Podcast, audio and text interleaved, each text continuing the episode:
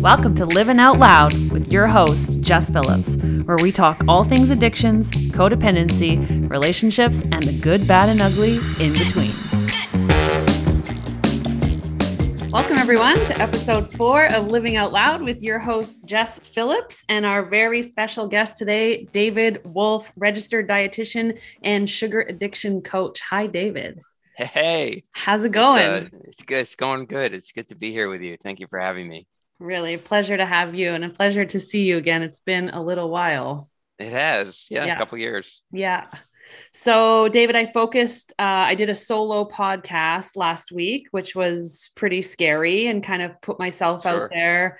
Good. Yeah, in terms of just being a little bit more honest about my struggles with food, kind of yo yo dieting up and down, and also how that tied into my own recovery from drugs and alcohol. So, for my next episode, you're one of the people that just kind of popped into my mind. And I really wanted to be able to highlight what you do, why you do it. So tell us a little bit more about how you became a sugar addiction coach and what that even is. Yeah. So I always start off with this story like I would get home from school. I'm from New England, like it's relatively cold in the winter. I'd like have a parka, gloves, hat, scarf on, right? I'd run downstairs with all that stuff. My backpack still on, like I'm loaded, right? And I hit the pantry I grab like five packs of gummy bears and I'd hide the wrappers. Mm. And, you know, why did I do that? Why did I hide things under couches behind filing cabinets? Like, what was the deal with that? Yeah. Yeah. Then, and then um, my mom got into recovery. Oh, I don't know. Uh, probably five. I was five or six or seven, you know?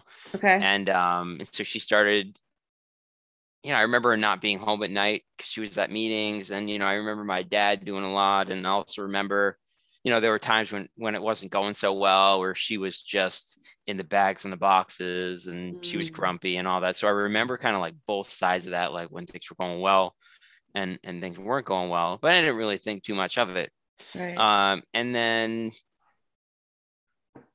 and when you say know, recovery, do you mean recovery from food? Was that what your mom? Yeah, was? yeah. Okay. My mom's just a, a, primary food addict. She doesn't have any other substance history. So yeah, it was just food addiction. Interesting. Um, all the way, and I think it worked as a kid and it worked as an adult. So she didn't need to find any other, uh, you know, mechanisms. Yeah. Um. So eventually, I think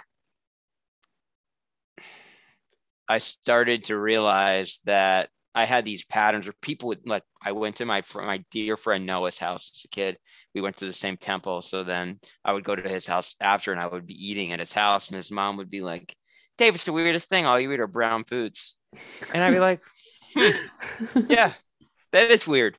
you know and uh like crackers and bread and apple juice and and yeah. and so so people started to notice and i was just like huh, that is kind of strange. But yeah. I would just kind of like blow it off, come up with other some sort of lie to cover it up or you know cover over my tracks. So I never really got really far in terms of figuring out what my problem was. Right. Until much later, after I was actually already helping people. Um, I was, I had finished my dietetic training. I had, um, I was taking it, the INFACT course, which is the International Food Addiction Counselor Training Program.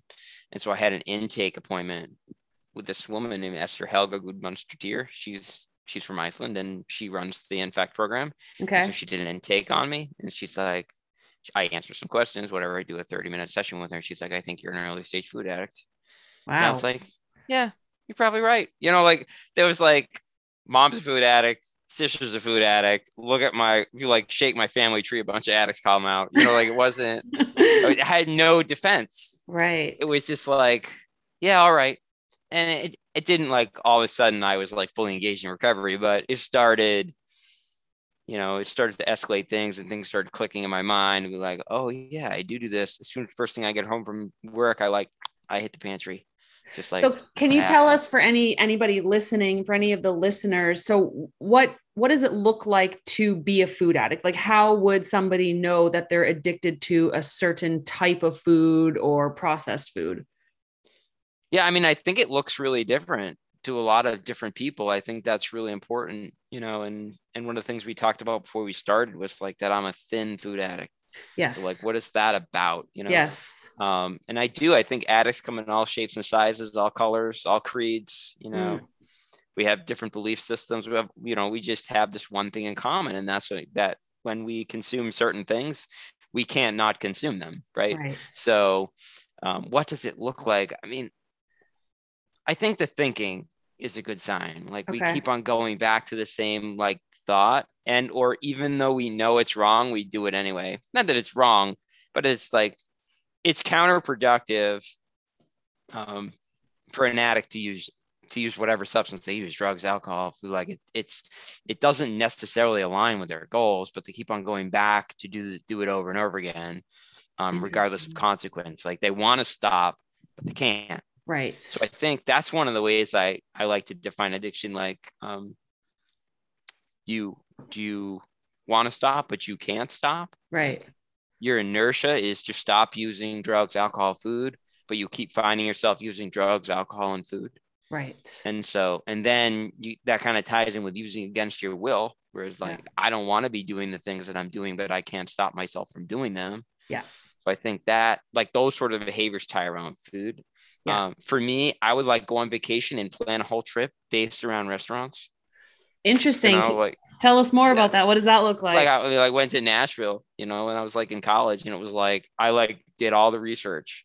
I found out all the places like I had to eat to like get the full experience. Like right. and so like everything on that trip was oriented around my addiction. Right.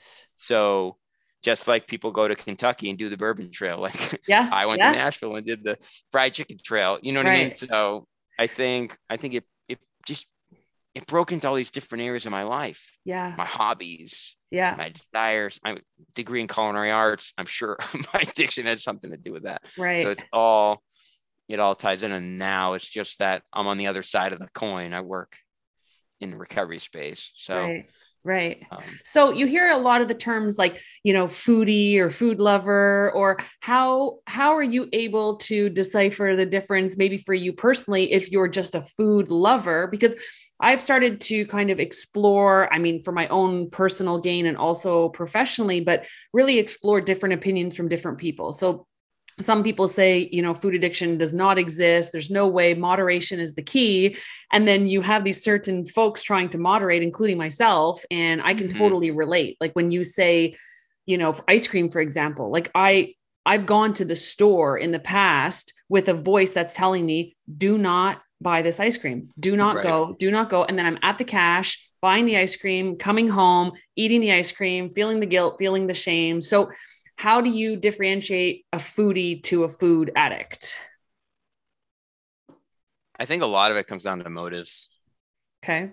You know, I and it's a really hard question to answer because I think like you'll hear terms chocoholic, you know, yeah. like yeah. Um and there are also people that use terminology like they use the term sugar addiction or food addiction, but they definitely like don't mean what I mean. Okay. What do you mean you by know, that? They don't I mean they'll say things like, "Yeah, yeah, I used to be a food addict," and I always say like dot dot dot question mark used to like what does that even mean? Right. Um, because I feel like I'm an addict. I just happen to be an addict in recovery, but that's right. besides the point. Like my operating system is I'm an addict. Right. So like I solve problems like an addict. I'm impulsive like an addict. Right. You know, I um I switch behaviors like an addict. We talk a lot about like addiction or interaction disorder. So like if you're like always needing something like new, bright, shiny, yeah. you always need that like dopamine hit. You always need that like that new exciting thing. Yeah. I think that really relates. Um, I kind of lost my thread. What was the initial question?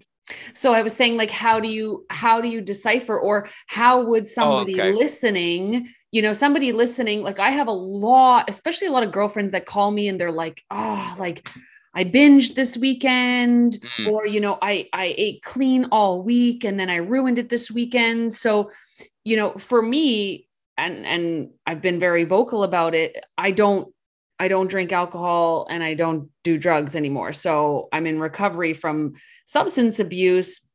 So, it was very easy for me to recognize the same behaviors with food in sobriety. But let's say for somebody who's not in sobriety, how do they know how to be able to tell whether their sugar consumption or their carbohydrate consumption is out of control?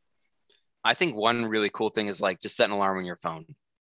Okay. For like for some obscure amount of time, like 58 minutes. Okay. Like set a timer. Every 58 minutes, this thing dings. Write down what's on your mind. Just, hmm. just if it dings, take out the like a little steno pad from your pocket and be like, okay, taking an inventory in my mind. You'll find you'll find that food might be there more often than you really think. Wow. You know, I okay. think that's like one kind of approach. The other, I think the other approach is like it's the old, the old like Joe and Charlie kind of concept. And Joe and Charlie were big in the uh, in the Alcoholics Anonymous movement, and they kind of went around the country giving giving talks about the big book, and they said like, "Can you stop? Can you stay stopped?" Right. You know, and I think those are two very different questions. Right. Like I've seen quotes like I've quit smoking. I've done it a thousand times. Yeah. Right. So yeah. what does that imply? Yeah. Uh, that you didn't quit for long. Yeah. You know, and so and then the other thing is, you know, we we talk about cravings. It's like, do you identify with cravings? Do cravings haunt you? Right. Yeah. And and then you can distinguish the difference between cravings and withdrawal. Right. Because it feels like cravings when you're in withdrawal, but they're not really cravings. It's just it's biochemical withdrawal. Right. So I think the food kind of plays into um, what I call neurochemical warfare. Right. It's like the dopamine ups and the downs, the up regulation, the down regulation, which is just a bunch of scientific jargon to explain that basically we're flooding our brain with dopamine when we take the substance and then as the substance diminishes in our system it our dopamine crashes. Yeah. And our body has defense mechanisms put in place to keep that from happening. Yeah. and it ends up manifesting in cravings as that process or what feels like cravings which is really withdrawal right. um, during. And so i think if you associate that like with if you eat x at x time do you need a certain something by a certain time of day? Yeah. Yeah. Does what you have for dinner influence the way you feel and interact with others or not interact with others? So what I do you think, mean by that? Think, like so I think that addiction is um, isolating and alienating. So right. like depending on what I eat, would I be less likely to want to like go do things with friends or be around certain people, or would I mm. want to be more antisocial? Yeah. And just kind of be alone and isolate. Yeah. So I think I think the drug, which in yeah. this case for me is food. Yeah. Um, among other things. but you know, that diminished my capacity to be a human being. Right. Right. To make decisions that would benefit, you know, me and my purpose of life. Yeah. He took that stuff away. Yeah. And I don't think a lot of people put those pieces together. Like, I don't think a lot of people would assume that what they're eating causes isolation. You know, I remember talking to a friend about how what I was eating was directly affecting my mood. And she was like, How is that even possible? And I was like, Oh, it's very possible. I'll feel cranky the next day if I've eaten junk, tired. Exactly like you said, I'll want to isolate. So for me, it really goes hand in hand because I can feel the difference when I'm eating certain foods that I don't feel the need to binge on, I feel quite clear and quite present. So, mm. for anybody listening, can you give us a little bit more of your personal history? So, what was it like? Kind of, were you able to identify what was happening with your mom? Did you notice her binges? Did you see what she was eating? Yeah, so I remember uh, was a restaurant where I grew up called Eddie's Pub. Okay, when my mom was on plan, she would get this thing called haddock European. Okay. It was just like a piece of haddock with like baked with like some like sliced peppers and onions and tomatoes on top of it. Okay. And she would specifically ask for no breadcrumbs. Okay. Right. Because she wasn't eating bread, she was right. eating flour. Right. So that's on plan. Right. Okay. So Judy, off plan, large veggie pizza. Okay like a pub pizza. Like it was huge. And I knew what would happen if my mom ate that pizza. What would happen? If it's just like all hell would break loose, everything would become a question mark. Uh, she would. She, she, my mom's like the kind of person you want to call, like your internet service provider, like when there's a problem. Like okay. she's like patient but adamant, insistent, but like kind and calm. Like she'll wait it out, you know, okay. she'll get the manager on the phone. Like, no, if my mom's in the food, none of that stuff is possible, right? She's like flying off the handle. She's irritable. She's late. She's tired. She's grumpy. She's angry. Wow. Um, you just don't know what's what's going to come next. Wow. So it's like a big question mark. So as a kid, like a little kid, I associated veggie pizza with a not so present mom who was flying off the handle. Wow. Um, and that was not that's not what my mom's like when she's clean, like right. not at all. Right. So it was like kind of like a two-faced situation. But I remember going to my father and being like, which she ordered the pizza. We didn't get it yet. I'm like, Dad, you know what's gonna happen when she eats that pizza? And he's like, Yeah, I know, but there's nothing you can do about it. He's like, just don't say peep about it. Just stay out of her way. So like wow. he knew. Wow. So I don't know how old I was, probably like like less than 10. But and that was from food, right? And yeah. so that's something you would probably associate with hard substance. For sure.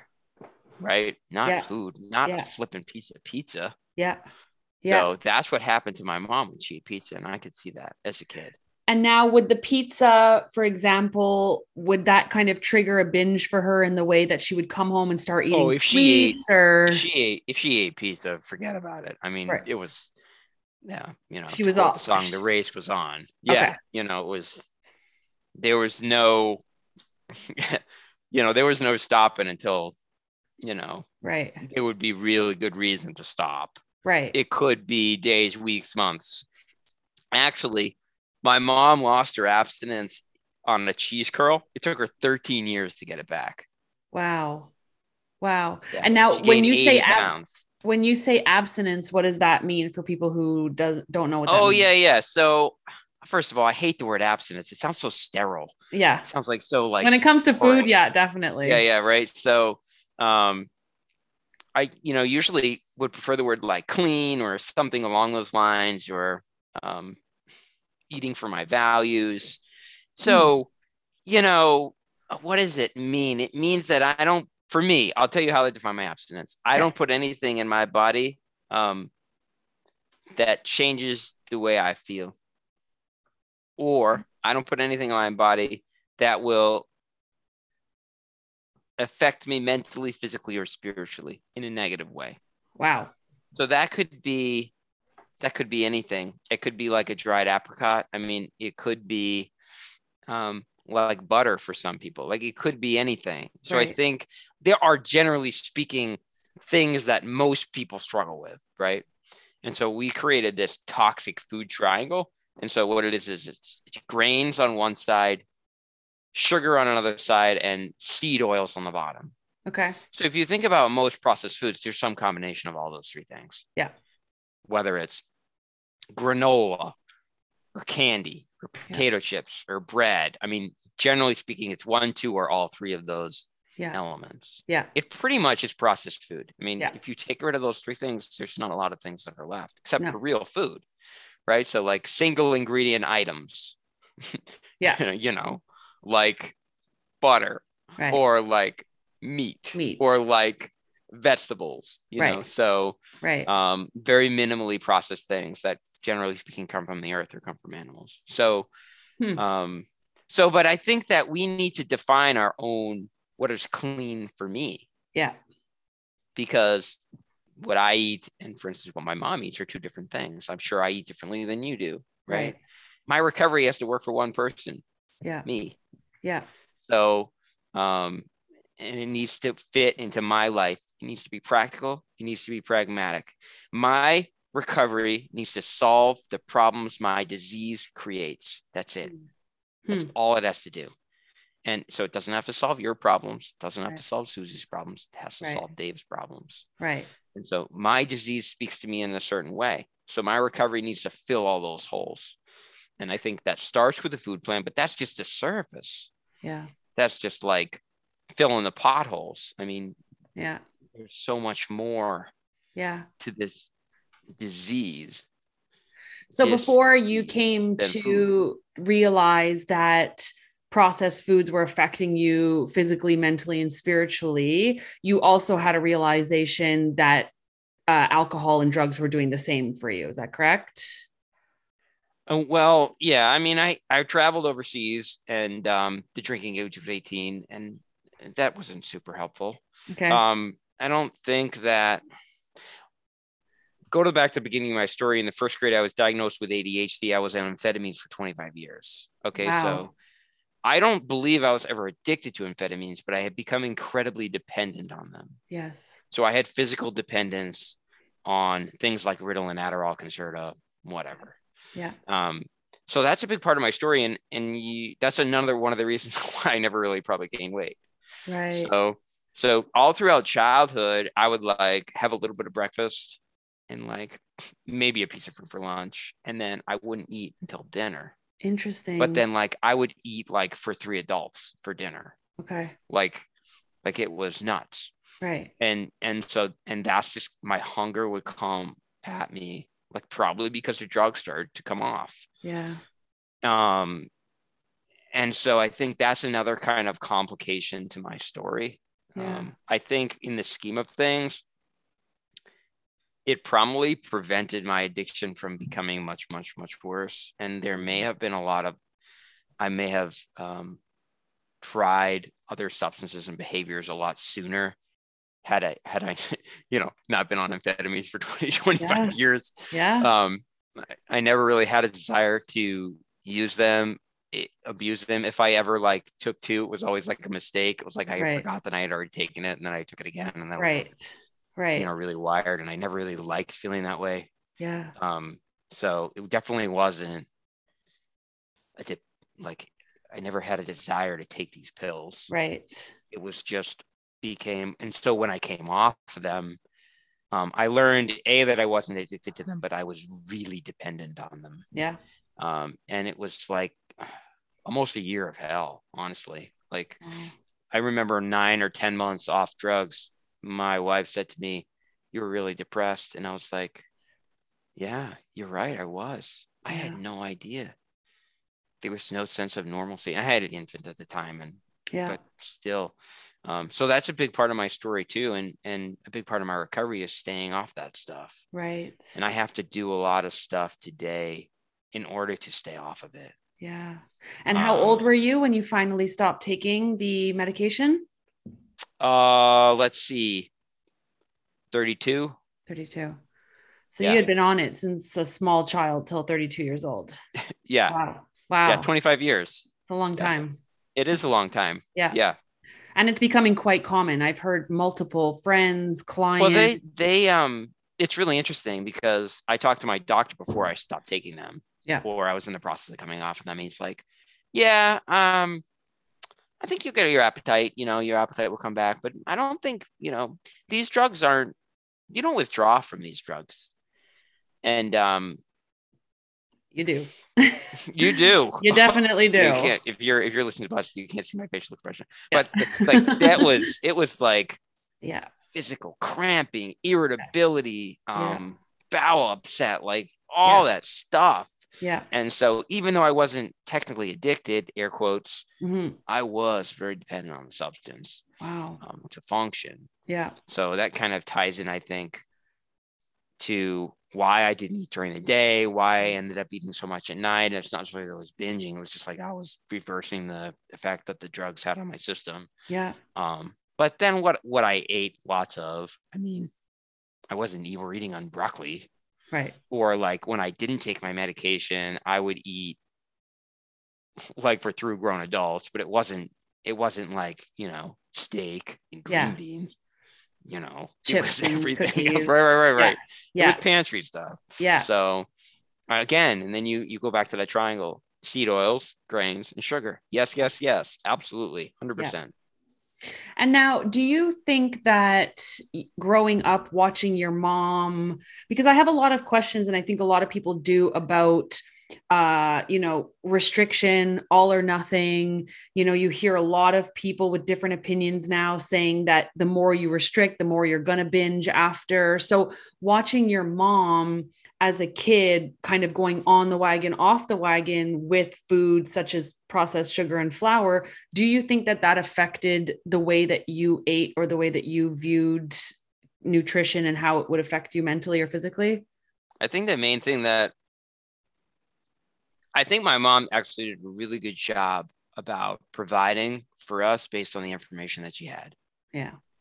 Like like it was important to her because clearly she was working on that, whether she was on or she was off. You know, yeah. dinner was always like had some sort of veg or two, had like yeah. a salad and a vegetable. It had like some sort of a whole grain. And I right. mean, yeah, did we have pasta every once in a while? Yeah, of course, everyone did. But right. Um, but I think, I think that, I think that her recovery had a lot more of an impact on me than her addiction did.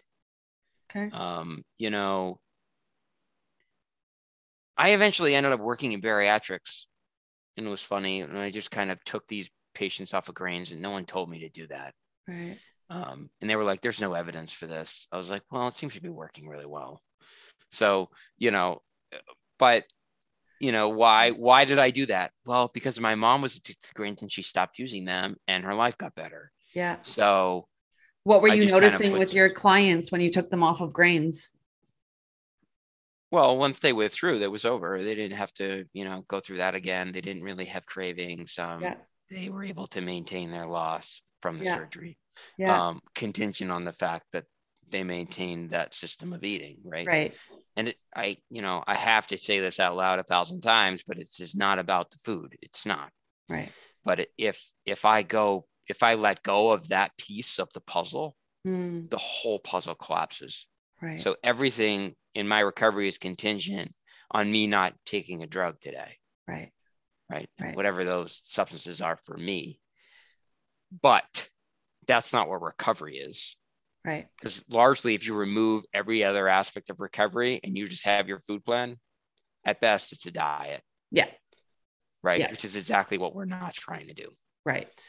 And can you get specific about the foods that you are, I won't use the term abstinent from again, but that you are clean from? And for how long have you not touched those foods?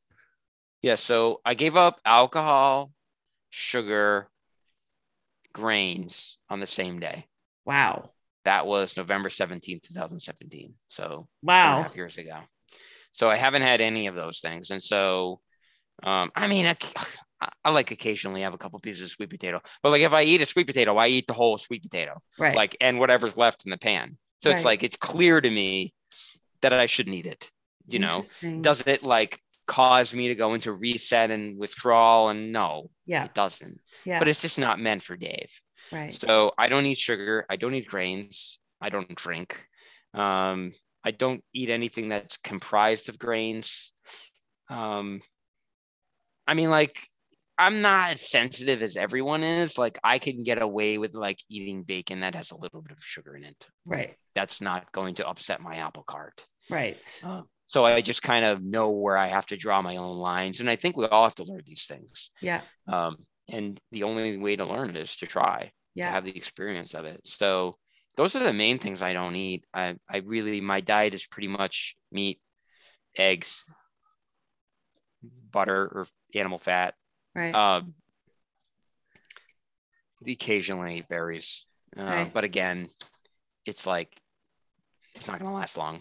you know, they're like one of those things that yeah. I don't know that I'm addicted to them, but like I certainly don't moderate them well. Um, so would this be classified as a ketogenic diet for anybody listening? I think that it, I think keto is confusing because it means a thousand things to a thousand different people. Yeah. So am I likely in ketosis? Yeah, most likely. Okay. But that's mainly because I can't eat carbohydrates. That's why I do it. Right. I don't do it for any other reason. Right. Um, the other thing I've noticed, which is a little kind of counter to my um, my thinking on how to treat food addicts, is that on most days I eat one meal a day. Wow. Um, so I'm really anti-fasting, and and like I'm not for it. I think fasting is another outlet for addiction. Okay. Um, and I'll talk about addiction interaction disorder next because I think it's really important that we understand this. Yeah. But so I eat one meal a day because it's the only thing in the world that treats my ADHD other than meds. Okay, if tell, I don't tell me eat, more about that. If I don't eat during my workday, my mm. focus is perfect. Wow. As soon as I eat, I think if something happens, I release insulin or something, and I, I just can't focus the same way. Interesting. So, but wouldn't so that technically I, be fasting? It is fasting, 100%. Yeah. Okay. Okay. Yeah. And I recognize it, but it's to treat my ADHD. Okay. Not to treat my addiction. Okay. Got right. It. I think that as addicts, especially food addicts, fasting should only be used to treat a medical condition. Okay. And for me, that's ADHD. Right. Right.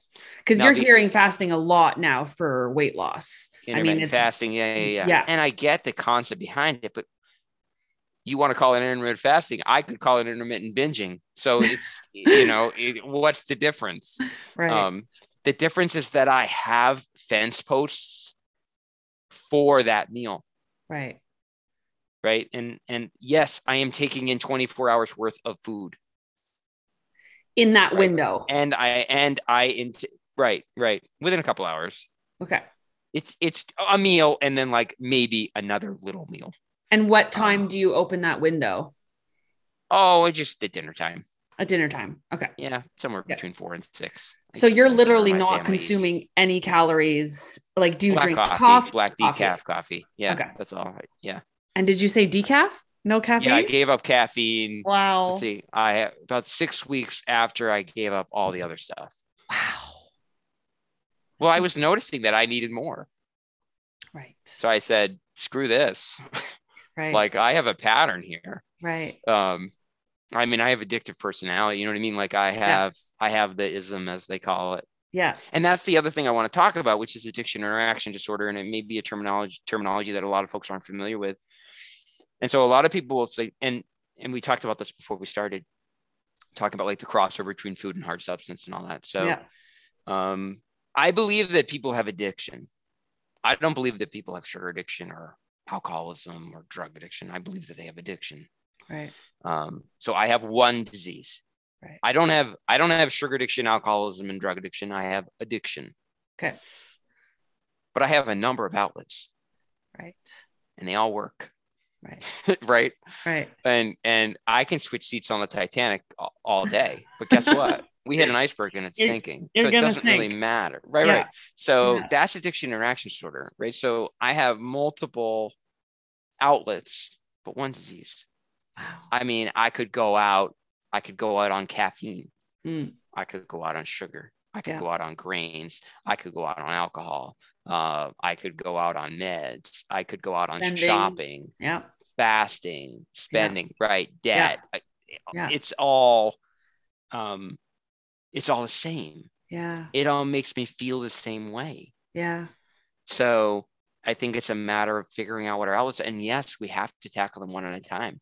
Yeah. I took three of them out at once because I knew I had to. Right.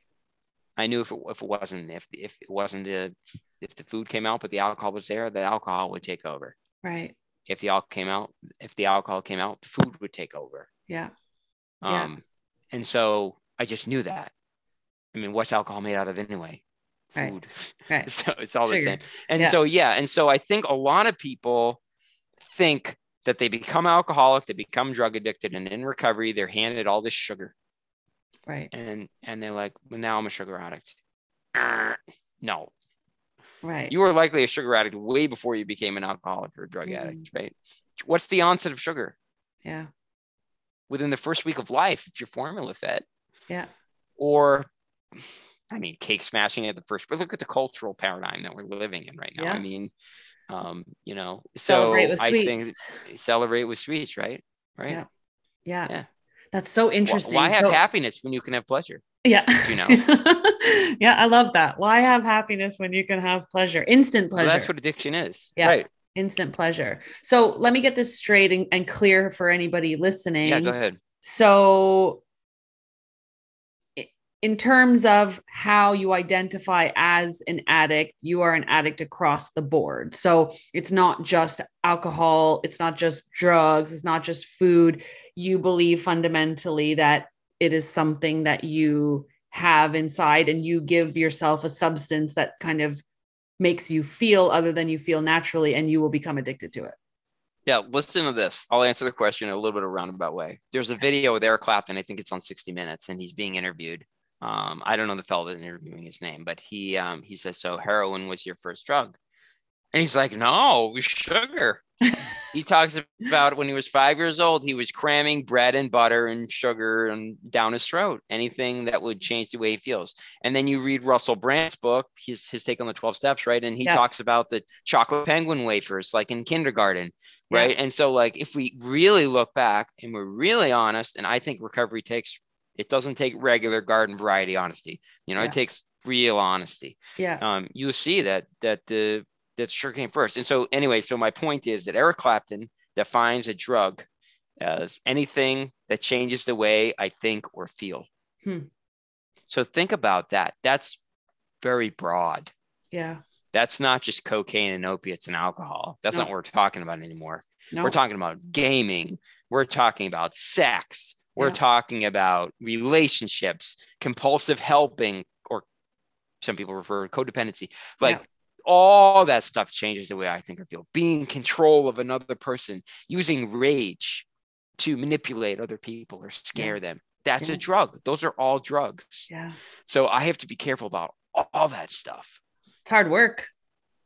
Yeah, you have to be vigilant, and and you only handle one outlet at a time. Right. Right. It's like whack a mole. You like you yeah. whack it down and it's gonna pop up through another hole. It's just yeah. a matter of being really honest with yourself. And um my my colleague Anna, she says, um, she's my business partner too. She said, we have to tell the truth to ourselves about ourselves. Yeah. And that's hard. Yeah. That's really hard. We can totally mislead ourselves. Yeah. Yeah. And I think sometimes we don't even know that we're lying to ourselves. I think there's a very no, no, right. and, um, denial. Um, yeah. There's that book, Oh, the Places You Will Go by Dr. Seuss. Yeah. When I work with addicts, I said, that's not our book. The book, oh, the book is Oh, the Lives We Tell Ourselves. yeah. Right. And that's yeah. true because denial is rampant. I mean, yeah. I'm so in denial, I don't know I have denial. Mm. But then you put people in groups in a circle or whatever whether it's in Zoom or in real life, and someone else says something that you never would admit to in a million flipping years. Yeah. You can't help but sit there and nod. Yeah. Yeah. And be like, me too. Yeah. And that's why we don't do work one on one. Yeah. Because it just enhances denial. Yeah. And I think that groups move people much faster forward. Wow. Um, and That's a perfect way of putting painful. it. Yeah. They yeah. do. They yeah. do. You grow through the other people. Like yeah. because it's not just your aware, you're not just relying on your awareness. Right. You're relying on everyone's awareness. So I have a big million dollar question for you and something that has always fascinated me about you is the topic of weight. So I talk a lot about my weight, my struggles with weight, my up and down, yo yoing, on the sugar, off the sugar. And I'd say 95% of my friends, we're always talking about weight. Someone's on some type of paleo, right, keto, right. some type of diet or lifestyle. So now you stopped eating all of those foods that you mentioned earlier without a weight problem. So, what do we say to the people who are struggling with their weight and that's the primary focus so they're not looking at it in terms like i had dinner with someone last night and i was eating a trout salad and she had a pizza and she was like do you want a piece of my pizza and i was like no, I'm not going to open up that can of worms. It actually affects how I feel mentally. And she looked at me like I had three heads. And she was like, What do you mean?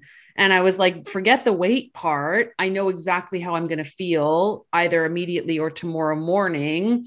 But that notion didn't even kind of resonate with her. So mm, basically, my question is if you weren't struggling with weight, how bad did the mental effects of the food have to be? And what do you say to people that are struggling with their weight? Well, let's look at it this way weight is a symptom. Weight's okay. Symptom. It's just a symptom, right? Okay. It's not the disease. Your problem, if you're heavy, isn't that you're heavy.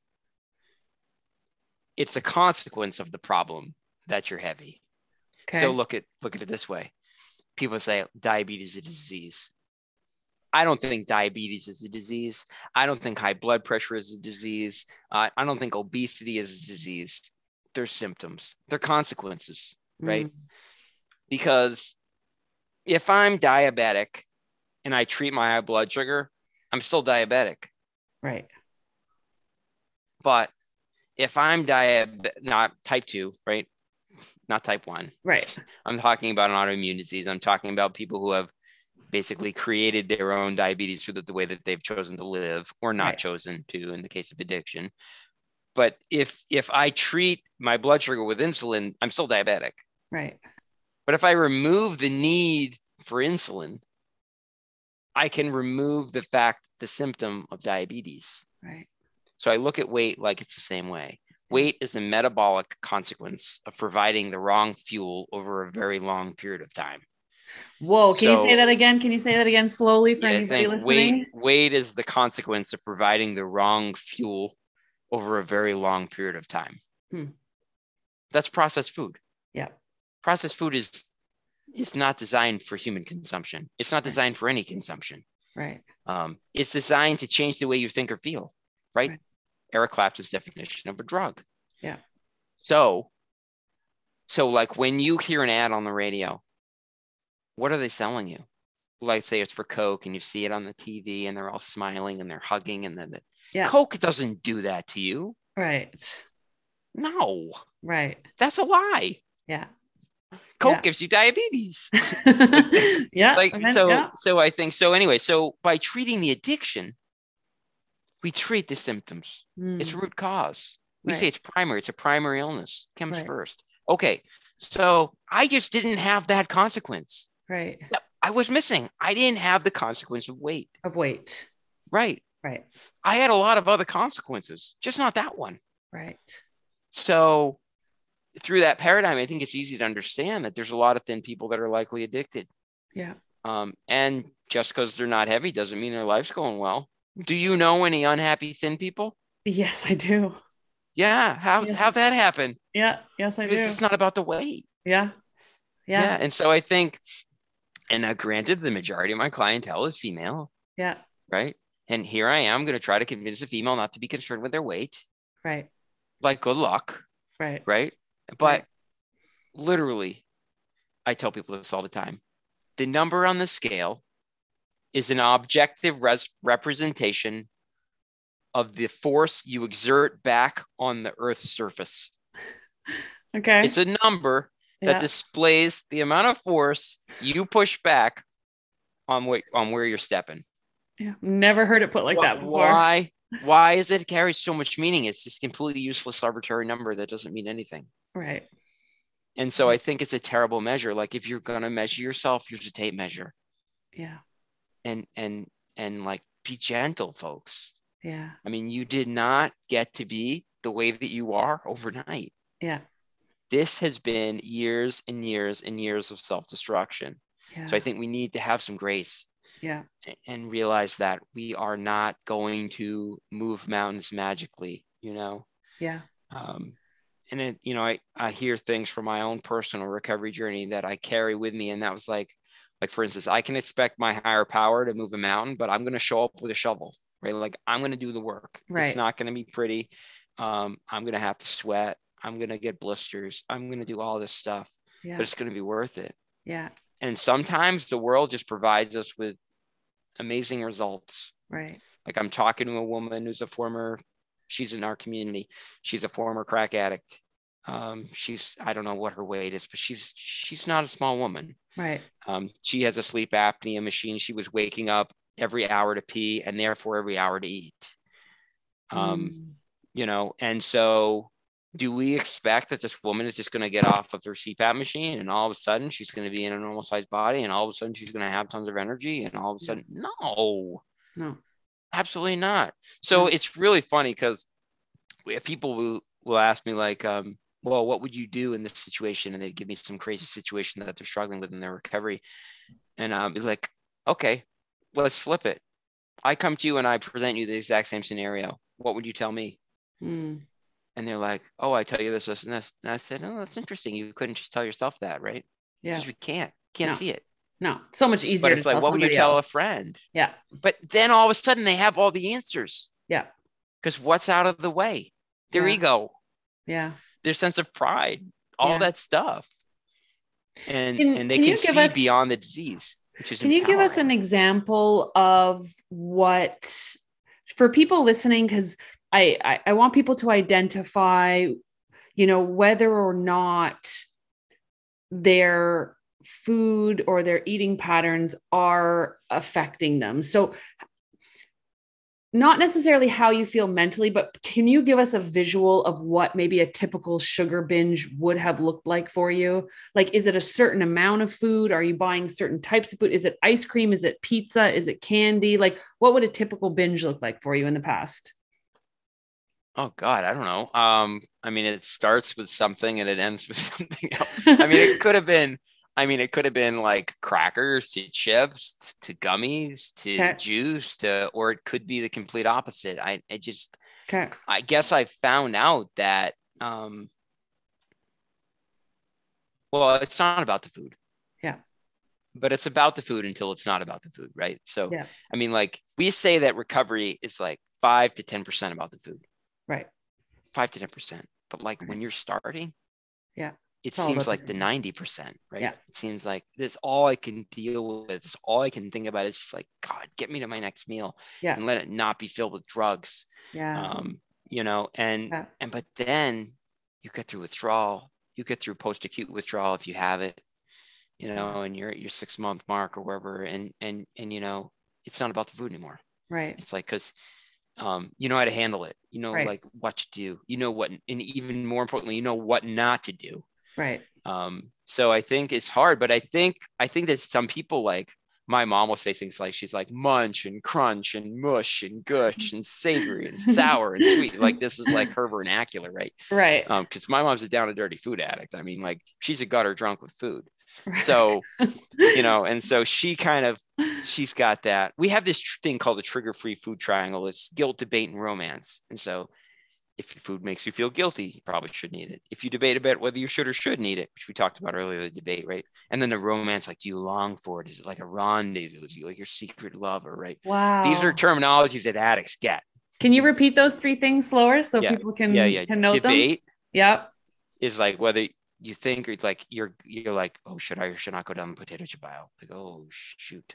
Right. Okay. And then guilt is like I've eaten the chips and I'm like, oh, damn it I shouldn't have done that. Yeah. I feel like a piece of doo doo. You yeah. know, like why did I? I knew I, I shouldn't have bought that. I shouldn't have put it in my car. I shouldn't have put it in my mouth. Right. Right. And then romance is like the longing.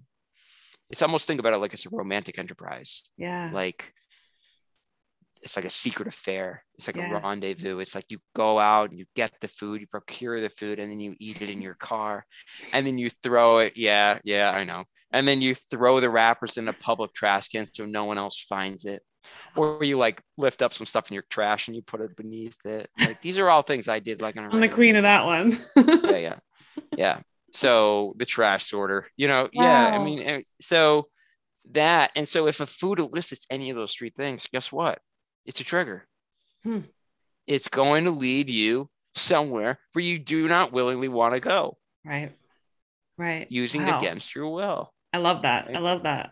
I'm going to note that so, down. And, and, then alcohol, yeah, sure. It hits my triangle too. Hmm. So do other substances. So I'm just really clear to myself that if any of those three things, and most of your drug foods are going to likely hit all three. Right. You're going to debate whether you should or shouldn't eat it. You're going to feel guilty after you eat it, and it's going to be a romantic enterprise to it, some sort of longing, some sort of rendezvous. So now, what about the people listening who? And, and you'll see this well i see it all over social media now in different accounts and also speaking to eating disorder therapists so i have the million dollar question of moderation so now, do you believe that you have to be or identify as an addict, as you mentioned before, to have a sugar addiction? Or do you believe that people who maybe aren't addicted to alcohol or other things can have solely a sugar addiction? Yeah, they could. They could. Yeah, it's just not. It, it's just like if they actually did the research, it's just probably not that likely. But right. um, you know, they're gonna find some other stuff. Right. It might not be substance. Right. Um, it might be more behavior, more of the process on the process addiction side. But, but people ask me like, talk about moderation, I tell them that moderation is the great mythical unicorn. I, I don't know anyone that can moderate in reality right. if you really look at the facts on the ground. I mean, like my dad can like eat a potato chip and then like walk away, but like that's not normal. Right. Like in in all extent, um, we are probably have the normal brains as addicts. Right. Like we're the ones that were hardwired to survive. Like we are driven. Like if you chased, if you chase your recovery with 5% of what you chased your drug with, you'll be fine. Right you know, and, and I think addicts are really driven, driven people. We have inertia. Like we were the people back back in the day. We're like, come on, Ralph, let's go get an antelope. Like we would right. just do that. We'd be like, come on, we're almost out of berries. Let's go. You know, like so we're yeah. really like yeah we're like really into action and yeah i think we've probably perpetuated the survival of the human race to a large extent you know hmm. most people I think that have propelled our society forward likely had an addicted brain. Um, whether that was to substance or not is another story, but you know, they have a very sensitive reward center. I'm and that sure sensitivity you've... enables us to capture nuance, which is which is really important for survival. Yeah, for sure. I'm sure you've been asked this before, or maybe kind of gotten into a healthy debate, but what about the professionals or people who look at removing a substance completely like sugar as the ultimate setup for failure? So, people who believe that, you know, for example, I know an eating disorder psychologist who teaches cognitive behavior therapy. She has clients eat a small dessert after every meal because her theory is that as long as you give yourself a little bit each day or however many times a week, you won't go into a full-blown binge. So what do you think about that idea of of too strict of a restriction? Okay, so here's the problem if you treat addiction like it's an eating disorder, you fail. Okay, what do you mean if by you that? Treat eating, it doesn't work. Okay. Like, okay, you're an addict. You said you were, right? Okay, you have a dinner. It's clean, no problems. You have a candy bar, fun size. It's little, no big deal. What happens? Uh, doesn't I want 40 more fun sized candy bars? Okay, and then what happens the next day? I'll eat pancakes probably for breakfast. Okay, and then what happens? Mm, whatever I want for lunch. It's huge mm. snowball for me. Right, you're done. Yeah. yeah. Listen to this. The highest you will ever be in your entire life is the first time you take the drug. You cannot yeah. ever re-replicate it. You will be chasing that high for the rest of your life. Yeah. That's brain science. It's brain chemistry. You cannot re-replicate it. Right. If you've ever seen the picture of the little girl with the ice cream and she literally takes the ice cream and then she digs her fingers into the ice cream, like her poor little baby fingers must be freezing. But she is she and she pulls it right into her face. If you haven't seen this video, guys, you got to see this. That's addiction. Yeah. Right. And and yeah. And so someone who's an addict will never, ever, ever, ever, ever heal their brain if the mm. drug doesn't go away. Mm.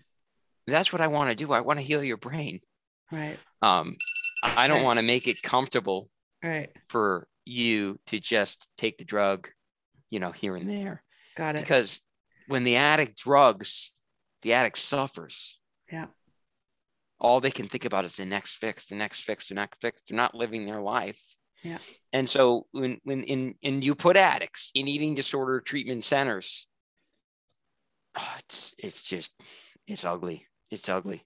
Yeah. Because the treatment isn't right. And so that's why we do the sugar tool, which helps us evaluate is it harmful use or is it addiction? Right. And honestly, if I did clinical use clinical criteria for food addiction, like based on the DSM or the ICD 10 for substance abuse, oh my goodness, 85% of the population would probably yeah. meet criteria. For sure. You know, for sure. Um, and that's for clinical criteria for substance abuse disorder. Yeah. Yeah. So that's now do you scary. think that there are some people though who would benefit out of that type of eating disorder treatment? So that moderation or whatever they're teaching, do you believe? Yeah, for the people that can moderate. Okay. Okay. So there are certain folks maybe that can moderate, and then certain folks that you're guaranteed that cannot touch sugar or processed carbohydrates safely. Well, I think it's a matter of what happens when they do. Right. Because you definitely can't moderate. God, I God, have I tried? Moderate. I try so hard. I try so so so very hard. I know yeah. you wanted to be a moderator so bad. So bad. You wanted to two years ago. Yeah. Yeah. I really, yeah. Uh, yeah, but something really different happens when I eat sugar. Actually, on that topic, do you eat fruit? Like, do you have like like strawberries and grapes and honey, or is that all out for you too? I wouldn't. I mean, I have a little kid who eats them, so right. yes, I eat them, but right. um, I don't. I would prefer not to. Yeah, put it that way for me. And what about and there your are fam- people that definitely can't. Right. Go ahead. And do your family members, so your adorable daughters and your wife, do they safely eat sugar that you can't? Oh, there have? are foods in this house that I have no business touching. Okay. Yeah, Got absolutely. it. My, this is not a drug-free zone. Got it. Um, for And is that hard for you? Not anymore. Not anymore. Okay. Because I like, like I'll open my pantry like three times a day still. Yeah. But it's just like it's just like you open it. Oh, this isn't for me. Yeah. And I close it. Wow. It's not my food. So. Wow um, but I also know the consequences of what happens when I do that. When I put one of those things in my mouth, what's going to happen to my sense of calm, my yeah. ability to be a father, my ability to be a good partner, to be, yeah. you know, just to be present. It's yeah. gone. Yeah. Because all I'm thinking about, like, I, the first thing I want to know during the day is like, what's for dinner? It's like so. I totally it's relate. Like, it's like that's like in 12 hours, Dave. Yeah. You know, it's like so ridiculous. Becomes an obsession. Yep. Yeah, for yeah. sure and sure. so but that's even that's even off of drugs like it's yeah. just it's you know it's just silly and so i've just come to a position in my life that if a happens b will happen if a doesn't happen b won't happen and a is me eating something that triggers me because yeah. if i do that i will always need more yeah but if i don't Simply need put, it i yeah. won't need more yeah. So I think and I wonder how many people are going to relate to this episode because I surely relate, you know, but I've talked to people about this and they think that I have three heads, you know, and they're like, just eat a little bit and get over it, which just doesn't happen for me. So, my final question for you so the booze is gone, the sugar's gone, the carbs are gone. And you talked about happiness and joy earlier. So I ha- I hear a lot of people saying, well, if I give up that, then what do I have left? Or I'm sober. There's no way I'm going to give up the food too. So, what do you say to people who say that, or where do you get your happiness or pleasure from now? I get my happiness from life. Okay. Um, I mean, you know, the way when I go in, I greet my daughter first thing in the morning and she wants blue cheese. I mean, it's just adorable. It's like, why does this girl want blue cheese too? Um, and and you know i you know or or the way that um you know just the way that my watching my wife interact with my children is beautiful it's mm. just beautiful you know and that, that to be able to witness like that amount of love on a daily basis is like such a gift yeah. these were all things i missed i mean um you know pleasure isn't happiness mm. they're instinctively different things yeah um, pleasure is a surge of dopamine. Happiness is like contentment and joy and just being present and and being able to handle anything no matter what and just yeah. staying calm and and yeah. so all those things I can have. So it's like people say, well, like I gave up this one thing so I can have everything. Mm. Or I could keep this one thing and I could lose everything. Yeah, I love that it's one. Just the way I, I just just the way I look at it. So I think I find joy and happiness in the silliest things in like running a group and watching someone have a breakthrough, mm. you hmm. know, or or someone letting their guard down and being deeply vulnerable. You had a woman share about her adoption. It's probably a woman in her early 60s the other day. Mm. And she just like she's just like bawling her eyes out. Like yeah. that makes me happy. Yeah. She's growing. Yeah. I'm part of that growth today. Yeah. I can be a facilitator in helping someone achieve like their next level. Um, I don't know. I just I like, that. I just try to be happy, you know? It's yeah. like, like me today, having a good day is a non negotiable. Mm. It's a non negotiable. Mm. There are aspects of my recovery, like every night before I go to bed, I do my review. It's a non negotiable. Because mm. if I don't do that, I don't know how I'm doing. Right. It's the same thing. Like, I'm going to have a good day today. It's a non-negotiable. Yeah. And so I think it's a mindset thing. I think it's if we embrace life and in all its challenges. Mm. Um, so, what do you think you can leave listeners with as one simple, uh, maybe tip or trick that they can start with? Right. I know a lot of people struggling this right now, especially through COVID, the binge eating. What's what's one simple thing you could leave them with to start? Well, the with? first thing I have to do is tell you that we are running a five day challenge on the 21st of March. Oh, it's totally free.